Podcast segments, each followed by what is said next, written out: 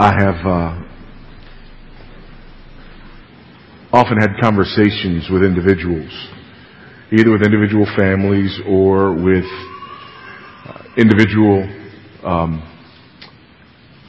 how should we say, uh, I- individuals with just differing opinions who ask questions about what we do here and raise uh, objections or cautions about what we do here. And the objections and cautions that people raise about what we do here all seem to center around this idea that if you pay too much attention to what families are supposed to be and what they're supposed to do, then somehow you are, you are painfully close to making an idol of the family. Or that somehow you are painfully close to excluding people who don't have perfect families or come from perfect families. And always when I hear those objections, I tell people that, that I, I now know two things about you. Number one, you have not been to GFBC. And two, you think way too highly of us. I've run into families who've said, yeah, I, I, I heard about your church, but you know, we haven't come to visit your church. Um, and I have to just admit that right there, my heart just kind of goes, yes, thank you. You need to get rid of some of the folks who are coming to visit. No, I'm really, that's not. No, he said, you know, I thought about church, but I haven't come to visit your church. And they'll say something like, you know, because our, our family, our kids, they're just not there. Cause the rest of y'all, the rest of us, our kids, they've, they've arrived. And it's almost as though people have come to think or assume or believe that what this is about is ultimately just getting families squared away. Getting families properly organized. Getting families polished up on the outside.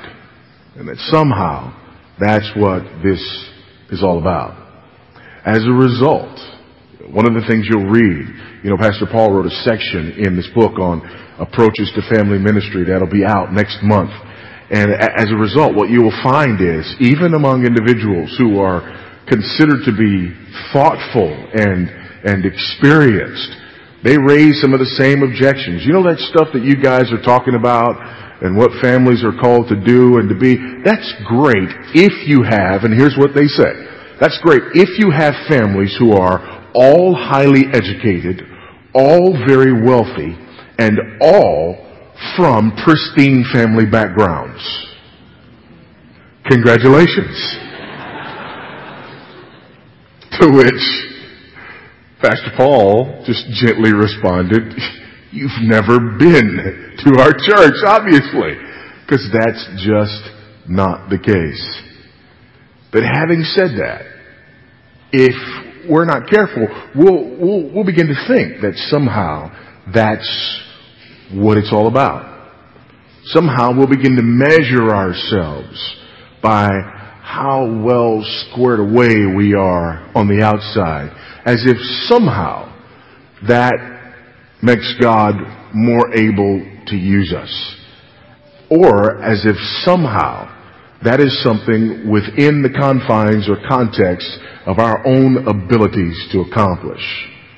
And nothing could be further from the truth. We are called to live in accordance with what the scriptures teach as it relates to our individual lives and as it relates to our families. There is no question about that.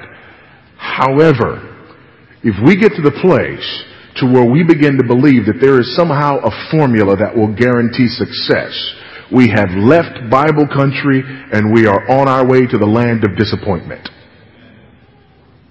There is no formula. There is no paint by numbers kit. And there are no guarantees. But here's the good news. Your family being squared away is also not a prerequisite for God using you. If it were, there would be no Jacob. There would be no Isaac. And there would have been no Abraham. If the prerequisite is we have to have all of our I's dotted and our T's crossed in order to be worth anything in the kingdom, there would have been no Seth. Because Adam and Eve proved their unworthiness with Cain and Abel. Amen? So, where do we strike that balance between being people who understand that we are called, that we are commanded to live in accordance with what the scriptures teach as it relates to our families and the way that we govern ourselves and the way that we live, and at the same time recognizing that God is the one who calls. God is the one who saves. God is the one who transforms. And we are utterly dependent upon Him for the results. However do we strike that balance? I'm glad you asked. Open your Bibles with me to Genesis chapter 25 and we'll see if there's something found here in the life of Isaac crossing over with the life of Jacob that will help us answer these questions and strike this balance. Genesis chapter 25. And I want you to recognize that in Genesis chapter 25, what we're learning is this. God uses messed up families. There should have been a whole bunch of folks shouting amen right there, okay? Let me, let me try that again. What we learn in Genesis 25 is God uses messed up families. Amen, okay? Beginning at verse 19. These are the generations of Isaac. Abraham's son. Abraham fathered Isaac. He's already got problems. If we've been tracking along, we realize Isaac already has difficulty right there because Abraham is the one who fathered him. And just previously, we've read about Abraham's fathering record, and it's not at all pretty. So right here, Isaac has issues. And Isaac was 40 years old when he took Rebekah, the daughter of Bethuel, the Aramean of Padan Aram, the sister of Laban, the Aramean, to be his wife. Now we read about Laban that he's now related to, and we see a whole other host of problems that Isaac has in his life that he's not even aware of yet. Amen? We're going to hear about Laban in just a little while as it relates to Jacob. And Isaac prayed to the Lord for his wife because she was barren. And the Lord granted his prayer. And Rebekah, his wife, conceived. And everything was fine after that. No. The children struggled together within her. And she said, if it is thus, why is this happening to me? So she went to inquire of the Lord. And the Lord said to her, two nations are in your womb, and two peoples from within you shall be divided. The one shall be stronger than the other, and the older shall serve the younger. When her days to give birth were completed, behold, there were twins in her womb. The first came out red, all his body like a hairy cloak. So they called his name Esau. Afterward, his brother came out with his hand holding Esau's heel. So his name was called Jacob or heel grabber. Isaac was 60 years old when she bore them. When the boys grew up, Esau was a skillful hunter, a man of the field, while Jacob was a quiet man dwelling in tents. Isaac loved Esau because he ate of his game, but Rebekah loved Jacob. Once, when Jacob was cooking stew, Esau came in from the field and he was exhausted. And Esau said to Jacob, let me eat some of that red stew, for I am exhausted. Therefore his name was called Edom. This refers to his redness. Okay? He, he, he, so he's got, his names are based on Number one, the fact that he's hairy, and the other, the fact that he's red. Amen. Hello, I'm hairy red guy. Nice to meet you.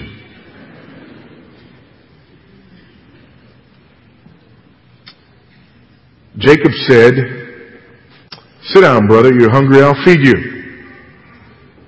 Not quite.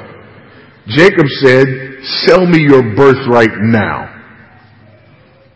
Esau said, I'm about to die. Of what use is a birthright to me? Jacob said, swear to me now. So he swore to him and sold his birthright to Jacob. Then Jacob gave Esau bread and lentil stew. And he ate and drank and savored the meal since it had cost him his birthright. And he hovered over the food, enjoying every tender mo- No. He ate and drank and rose and went his way. Thus, Esau despised his birthright. God uses messed up families. In fact, he has no other choice. Amen? Because from the first family on, there have been messed up families and nothing but messed up families. There are some families that have reached a sort of mythological, you know, status, but those families are just that. They are myth. Every family is a messed up family. The only question is, in what area are you messed up? It is a myth that there are somehow families that aren't messed up. It is a myth that somehow if you just did two or three things different, then your family would no longer be messed up. No, your family may be better off than it is now, but trust me, you will still have a messed up family. You were born to a messed up family. You established a messed up family you will leave a messed up family when you die and your children will establish messed up families just like you. Amen. Hallelujah. Praise the Lord. Let's just get that out there so we can all take a deep breath.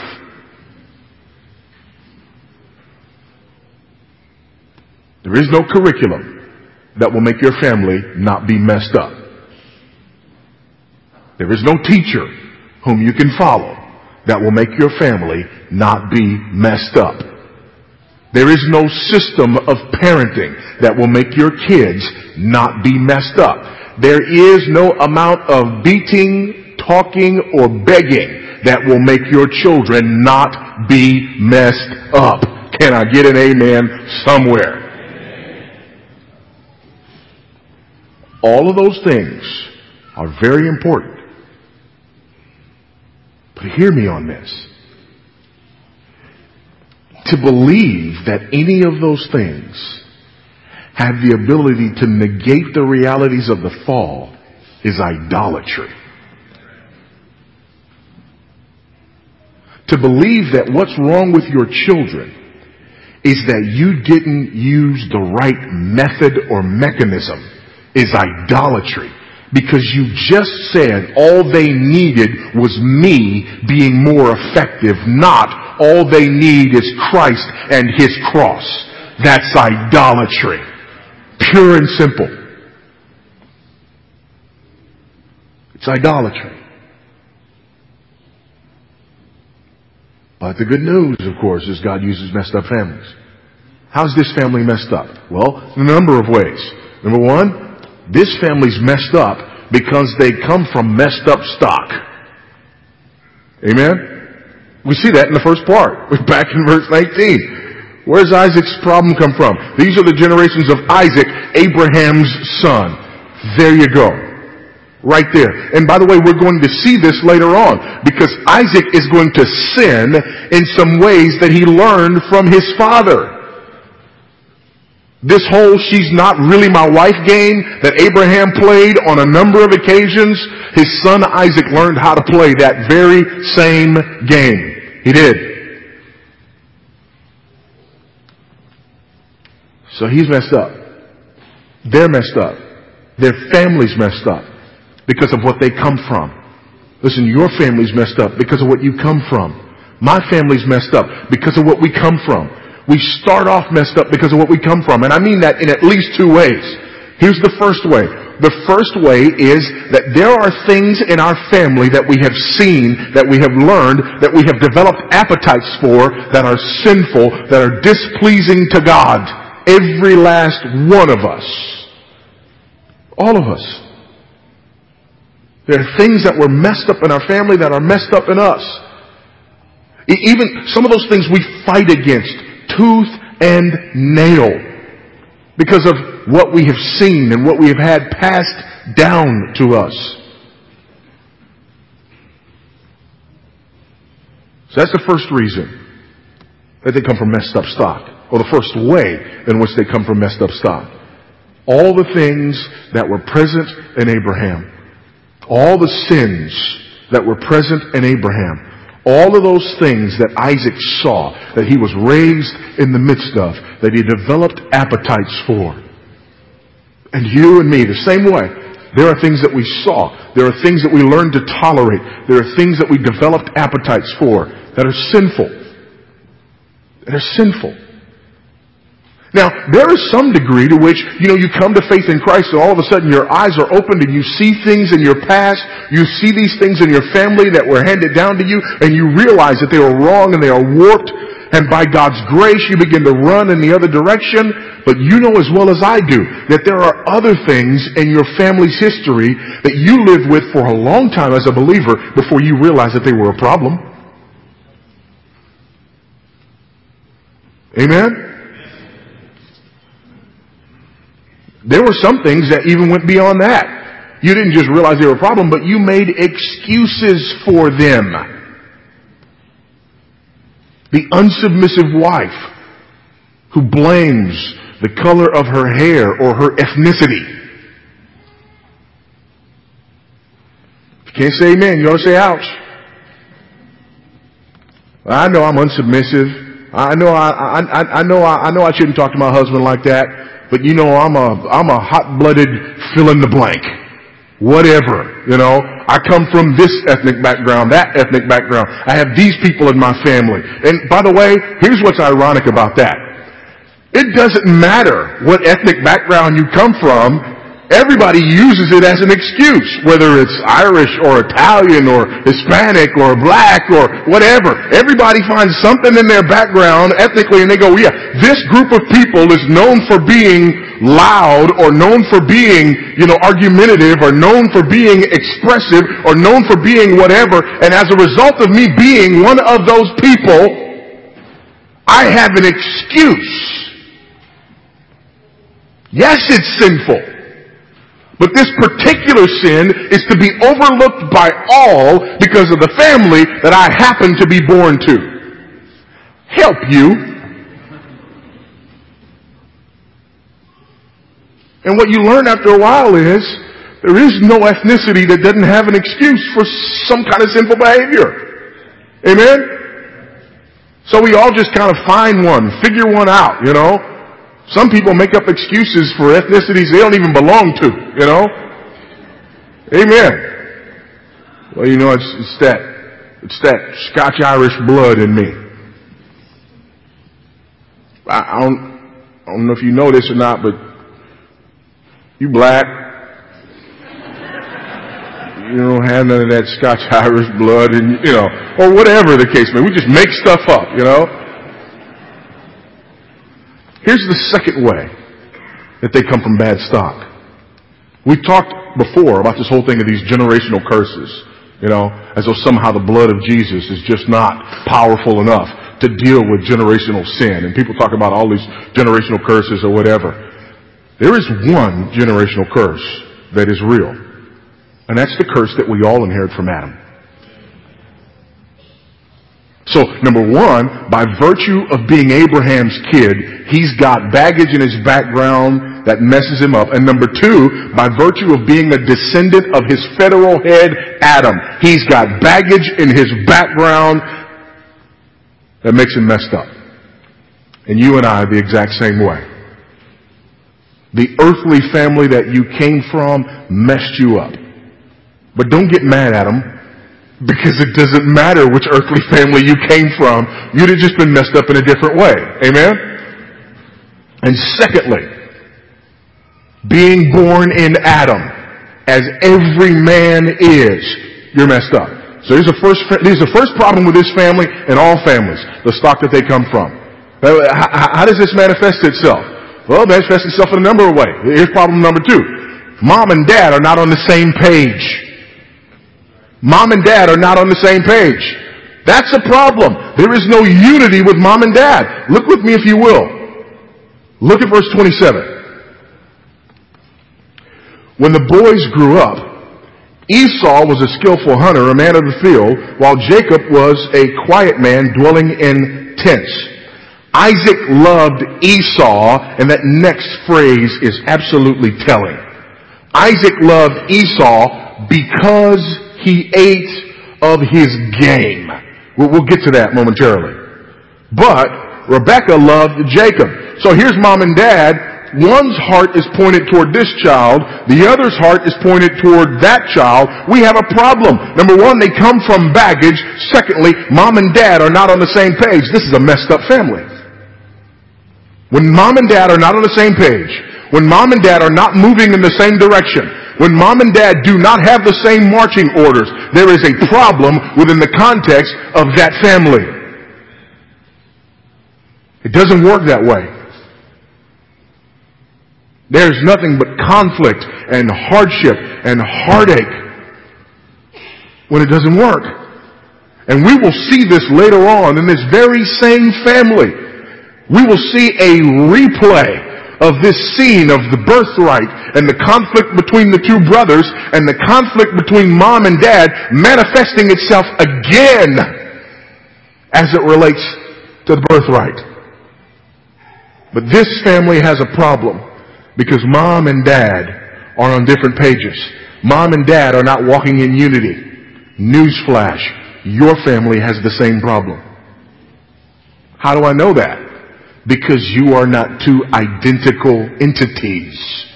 You are two separate sinful entities.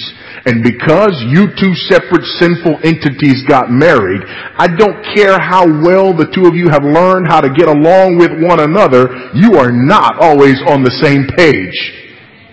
Whether you admit it or not, you're not. By the way, that's why God commands submission from a wife.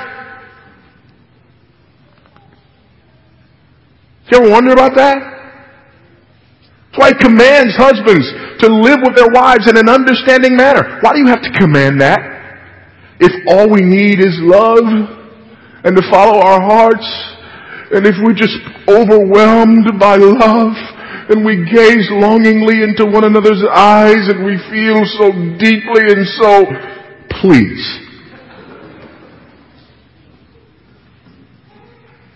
That and a few bucks to get you a couple of coffee, cup of coffee. All right. But that's not real. That's not real. That's the movies. That's TV. That's not real. That's not where we live. It's not real. My favorite quote on this whole thing, it was from none other than Ruth Graham.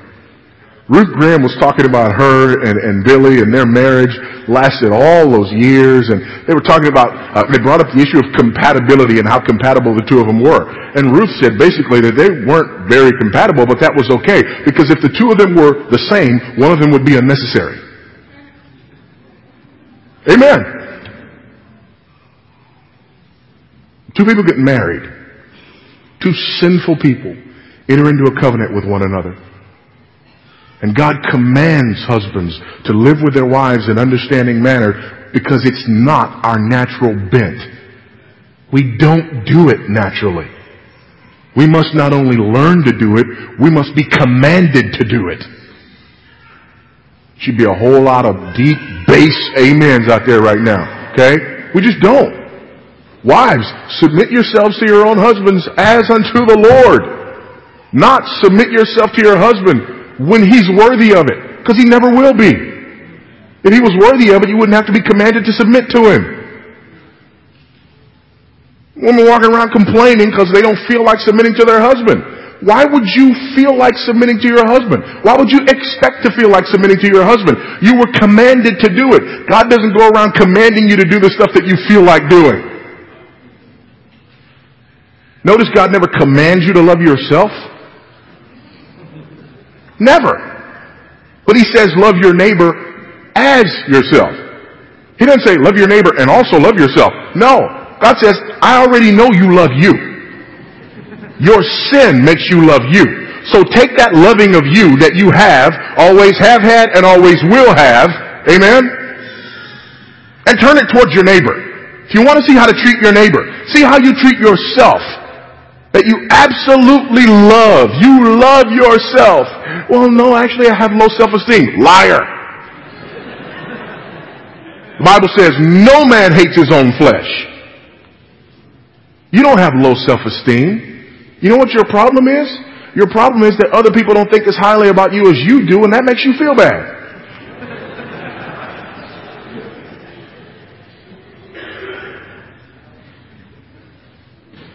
So you get two sinful people who get married to one another. Two people with different bents and different desires, and they get married to one another. And Isaac and Rebekah are married to one another. One's heart is pointed in this direction, the other's heart is pointed in that direction as it relates to their children. They're not like the rest of us who don't have any favorites among our children at any period of time. This is a messed up family. Thirdly, this is a messed up family because there's sibling rivalry from the womb. From the womb, there's sibling rivalry. She has to go to God and ask God, what's going on on the inside of me? Because this is not right. From the womb, there's rivalry between Jacob and Esau. And that's not good.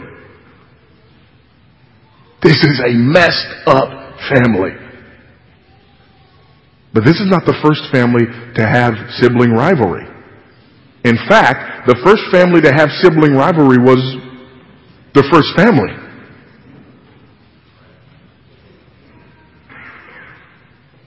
The first set of brothers ever to walk the face of the earth in the most pristine and perfect condition that the world has ever seen became the foundation for the first murder that ever occurred as Cain killed his brother Abel. The first two people ever to be brothers that we know of. And one of them kills the other. And you think all you need to do is tweak your parenting a little bit and you won't have sibling rivalry in your house. Who do you think you are? I mean, honestly, who do we think we are? It's just a matter of a little tweaking. It's just a matter of being better parents than Adam and Eve were. If we could just be better parents than Adam and Eve were, we can just get rid of this whole sibling rivalry thing and our family wouldn't be messed up in this way. In the words of that theologian, Dr. Phil, how's that working for you? Hmm? Does this mean that we don't teach our children and train our children as it relates to the way they interact with one another, as to the way that it relates to them loving one another and treating one another? No, it doesn't mean that at all. In fact, this is the reason we have to do that. See, I, well, we'll get to that in a moment. But that's what all of this is pointing to. This is the reason that we have to deal with these things. Not only is this family messed up, just sort of corporately and in theory, but this family's messed up individually. Rebecca has a problem. What's her problem? Her problem is she's infertile. That's a problem. It's a problem in general. Infertility is a problem in general. Families that wrestle with infertility are often torn apart. It is one of the most difficult things for a couple to walk through together. It's infertility. But not only is she infertile, but her infertility is compounded. Why? Well, number one, because she's married to a man who came from a couple that was infertile until they were nearly a hundred.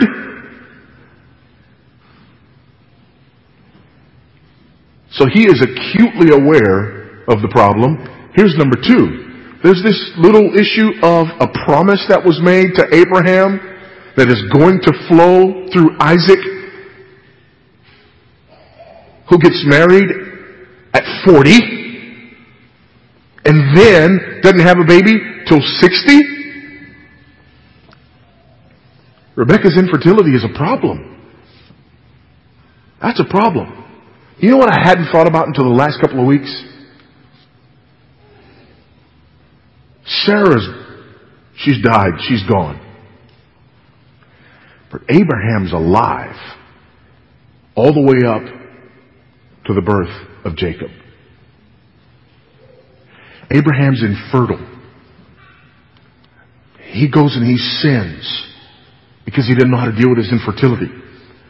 God gives him this promise and all of a sudden he comes around. Yes, I'm going to send these other sons off, but this one I'm going to give everything because this is the one through whom the promise is going to come. Now, I want to make sure that my son marries well. Here, I'm going to make these arrangements. Make sure that he marries well. Fine, I've got my son married well. I'm getting old. I'm not going to be here much longer. They're married. Okay, now, Isaac, Rebecca, go. And Abraham has to watch for 20 years.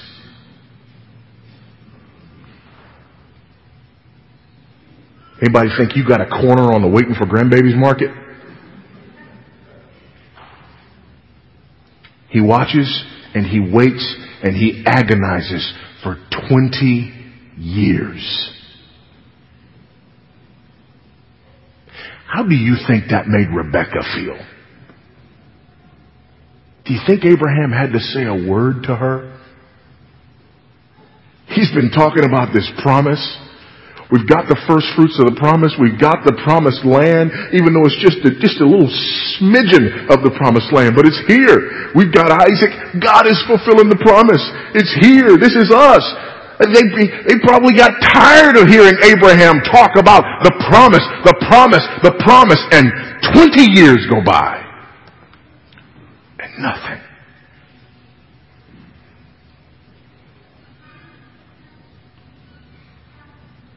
You waiting on a baby today? Somehow thinking, maybe, maybe I just made God mad.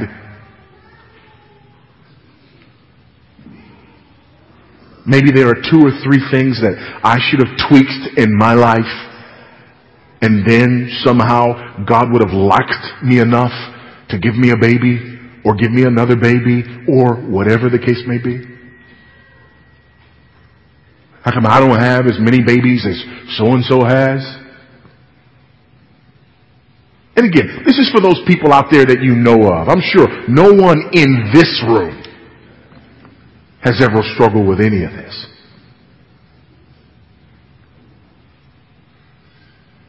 I'm sure there's no one in this room who's ever beaten themselves up because they cut off the blessing of children. Sure. No, no, no, no, one, no one here. Absolutely. We're messed up. And there's no program. There's no tweaking of just a couple of things. We're messed up. Not, not, not only is Rebecca messed up, Isaac is messed up. Look at Isaac. Think about this. Isaac is the son of promise. He has this older brother who despises him because the older brother's not the son of promise. The older brother's mad. They sent me and my mother into the desert to die. And yet, this word comes to Rebecca and one would assume is translated to Isaac. Jacob's the one, Isaac, not Esau. Isaac's response, I don't care. This one brings me venison. And that's all it takes to be my favorite. I like the red hairy one who brings me game because my appetite is what rules me. So he's my favorite because of what I like to taste, because of what I like to eat, because of what I like to consume. It is not about the promise. It is about my flesh and my desires. Isaac is a messed up man. He is ruined. In some ways, even worse than his father. His father eventually came around. Abraham eventually says, No, Isaac, I'm giving it all to you. You are the son of promise. Abraham says that about Isaac. Isaac doesn't do the right thing except for the fact that he's tricked by his wife and his son. He never comes around.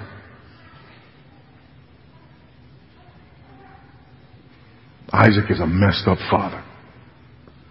And so am I. And so are you. And we don't even have to look hard, do we, man? We don't have to look hard at all. And it's not a matter of tweaking.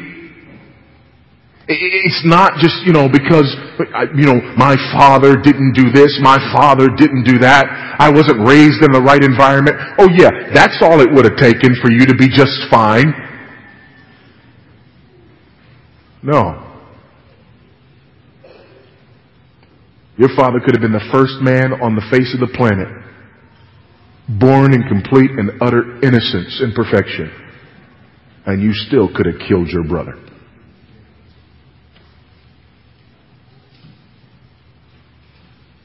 Not only is Isaac messed up, Esau, his firstborn, is messed up. Esau is a man like his father, driven by his appetite.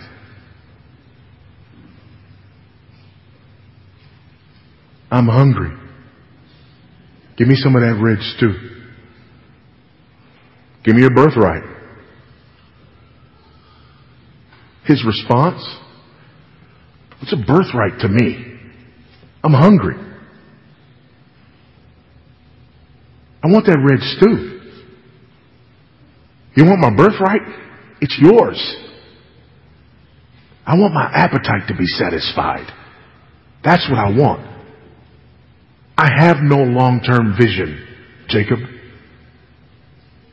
I'm not living for anything beyond the here and the now. That doesn't matter to me. I'm hungry. Thank you very much. Give me that. What do you want? You want my birthright? Whatever. You get a double portion blessing. That what? Fine. You take two to my one. Whatever. I want the stew.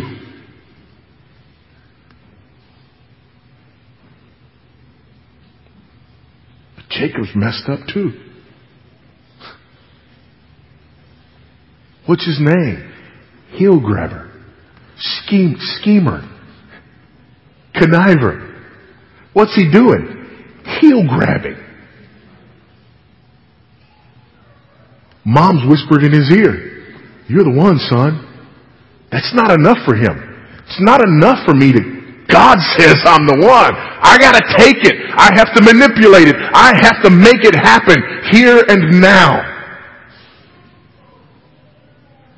And I'll take advantage of my brother at his weakest moment in order to do it. Folks, this is a messed up family. But follow me on this. Because here's where we can make the mistake. This is a messed up family. And so, this is just all about Isaac just tweaking a couple of things in the way that he fathers his family. And if Isaac had just tweaked a couple of things in the way that he fathered his family, then Jacob and Esau would have been better sons. And if Isaac had just tweaked a couple of things in the way that he was a husband to Rebecca, then Rebecca would have been a better wife because Isaac would have. Do you hear me? What are we saying? In essence, we're falling into the same trap that this family fell into. How's this family going to be useful in the hands of God? The answer at every point is the same. God's call, God's promise. Isaac, how are you going to be useful in the hands of God? God's saying to Isaac, it's me, son, it's not you. You're the, you're the son of promise. Yes, yes, I'm the son of promise and here we go. No, you don't. No, you don't. Because there will be no next generation unless God speaks forth life in the womb of your wife. You are not the answer, Isaac. God is the answer. And God shows him this at point one. Just like he showed Abraham. Okay, God, I got Ishmael, let's go. No, sir.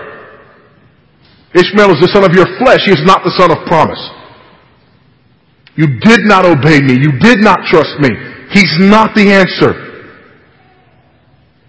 God did not say, oh, if you had just tweaked three or four principles, then uh, sure, Ishmael could. No, it's not tweaking three or four more principles. It's God invading our lives. That's what we are in desperate need of. Oh, if Rebecca had only been a more submissive wife. No.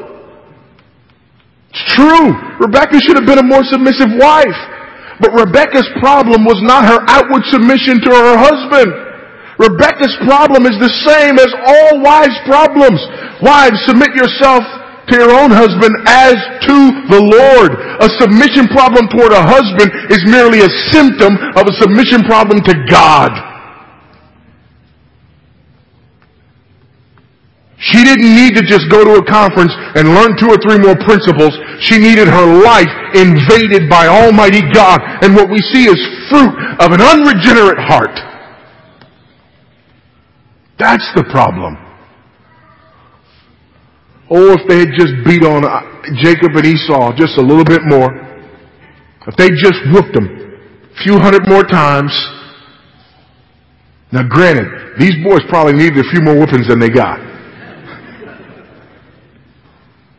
There's not a whooping in the world that would change who Jacob was on the inside. In fact, it's not till God whips him and breaks his hip that he's no longer Jacob, now he's Israel. Do we battle do we battle? Yes, we battle. Absolutely we battle. But here's the problem. If I believe that all my children need is me battling against their sin, that's idolatry. No. What my children desperately need is the gospel. So even when I am battling against their sin, I must make sure that they know that I'm not battling against flesh and blood. Yes, this is a flesh and blood moment. Yes, you and I are dealing with this flesh and blood. Yes, as your father, I am executing and exacting punishment and judgment on the sin that I see, but know that I'm only doing this out of obedience to God and in hopes that God will use this moment to call you to himself because what you need is God. What you need is the gospel. What you need is to be born again. That's what you need. Don't you dare begin to believe anything other than that. Don't you dare begin to believe that just by going to this church, somehow your family's going to be transformed. Don't you dare believe that just by picking up one or two of those books in the back, your family's going to be alright. Don't you dare believe that just by buying one of those little rods in the back, everything's going to be fine with your kids. You will have whitewashed sepulchres who know not God, but fool you into thinking that you're somehow a good parent. Don't you dare buy that lie. You stay on your face before God. You keep preaching the gospel to your kids. The only answer for Jacob, the only answer for Esau is the gospel.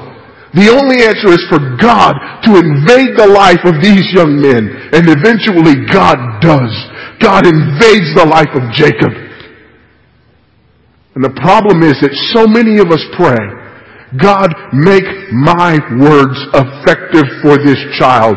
I talk and I talk and I talk. They don't seem to listen. Make my words effective. God, make my discipline effective for this child when our prayer ought to be, God, break his hip. God, break her hip. Call him to yourself. Call him to yourself. Because if that doesn't happen, the rest is useless. The rest is worthless. The rest is meaningless if that doesn't happen. It's polishing the brass on the Titanic. Unless God build the house, they labor in vain who build it. So, why spank my kids? Because God told me to. And I'm believing that He uses every means. Just like the gospel is a means. I believe that only God can save my kid? Yes, I believe that only God can save my kid, but God uses the gospel. So I'm going to preach the gospel to my kid again and again and again and again. I believe God also uses formative and corrective discipline from parents. So I'm going to apply that again and again and again and again. Not just so that I can get outward conformity, but because I'm participating with God just like sharing the gospel. And by the way, sharing the gospel even in those moments that God might be merciful and save that soul. So I live with my wife in an understanding manner. Absolutely. But not to manipulate her and make her a clone of myself with whom I never disagree. Not to dominate her. I do it because by God's grace, there's a promise attached to it. What's the promise attached to it? That my prayers won't be hindered. What prayers are those? There in 1 Peter chapter 3 and verse 7. Are those prayers that I'm offering for me and the stuff that I want? No, James says, I, I, I don't have what I asked for because I'm asking to spend on myself. No, those prayers are the prayers that we are praying corporately.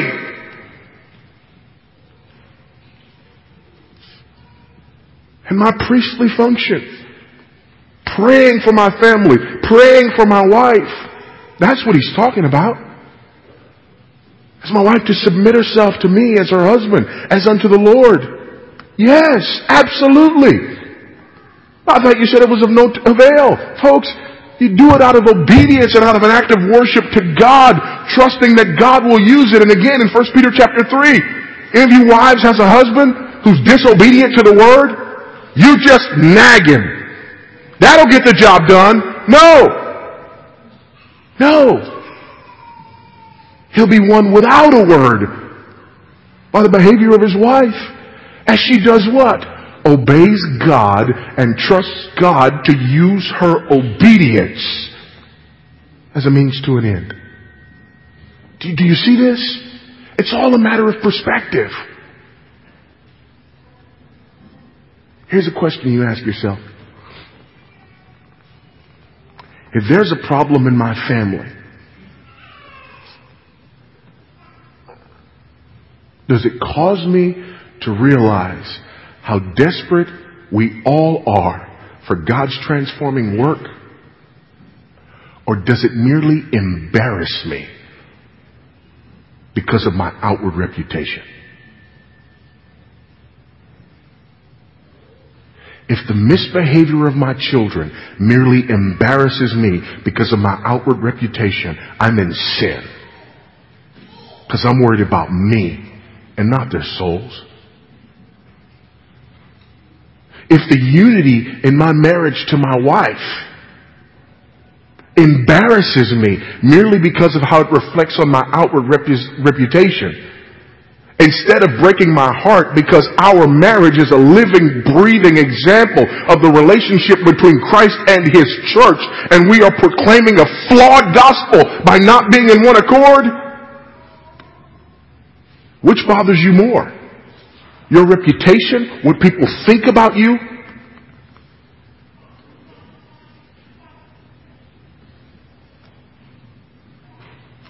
Or is this about something more? Is this about something deeper? Do Isaac and Rebekah and Jacob and Esau desperately need all of those things that God says families are to do and to be? Yes, they do. But not one of them would answer their greatest need. Their greatest need is the intervention of Almighty God. That's your greatest need. Because you're in a messed up family. You're in a messed up family. You come from a messed up family. Sir, you're a messed up father. And if that's news to you, you really messed up. Ma'am, you're a messed up wife and a messed up mother. And you got messed up kids. Boys, you're messed up sons. Girls, you're messed up daughters. Every last one of you. I don't care how many times people come up to you in a restaurant and brag on how well behaved you are compared to all the other pagans who have no discipline. You're a messed up son, you're a messed up daughter, and you need Jesus. And your mom and your dad, they correct you, they train you, they discipline you again and again and again because they're being obedient to God and prayerfully because they understand that it is a means of grace that God uses in your life and their desire is for you to be saved.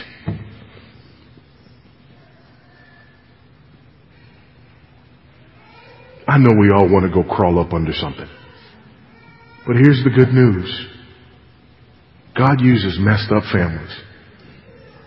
And when I look at the end of Genesis chapter 25, here's what I hear. Hey, Voddie, you're messed up, but trust me, I've seen worse. I've used worse. Which is good news in two ways. Because number one, Voddie, as bad off as you think you are, you still think too much of yourself and you're worse than you think you are.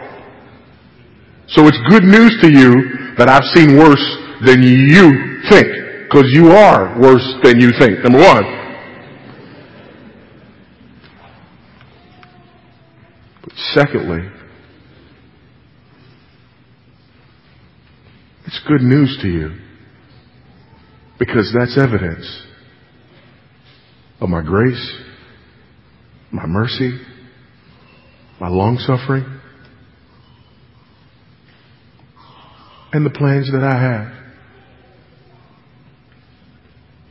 If I believed that the only plans that God had for me was to give me outward obedient children and a outwardly attractive marriage, I'd find something else to do. But I'm believing God for souls. I'm believing God's for, God for souls in this generation. I'm believing God for souls in the next generation. I'm believing God for souls. I'm believing that God has called me to himself and given me the gospel because he intends to use me to that end. I'm believing that God has sent children into my home because I understand the gospel and he intends to use me to that end.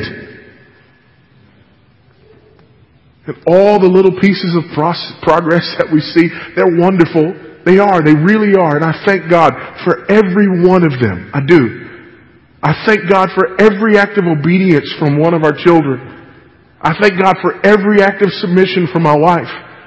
I thank God for every piece of understanding that He gives me as a husband because I recognize that all of that is gravy and it's God smiling on me and nothing else.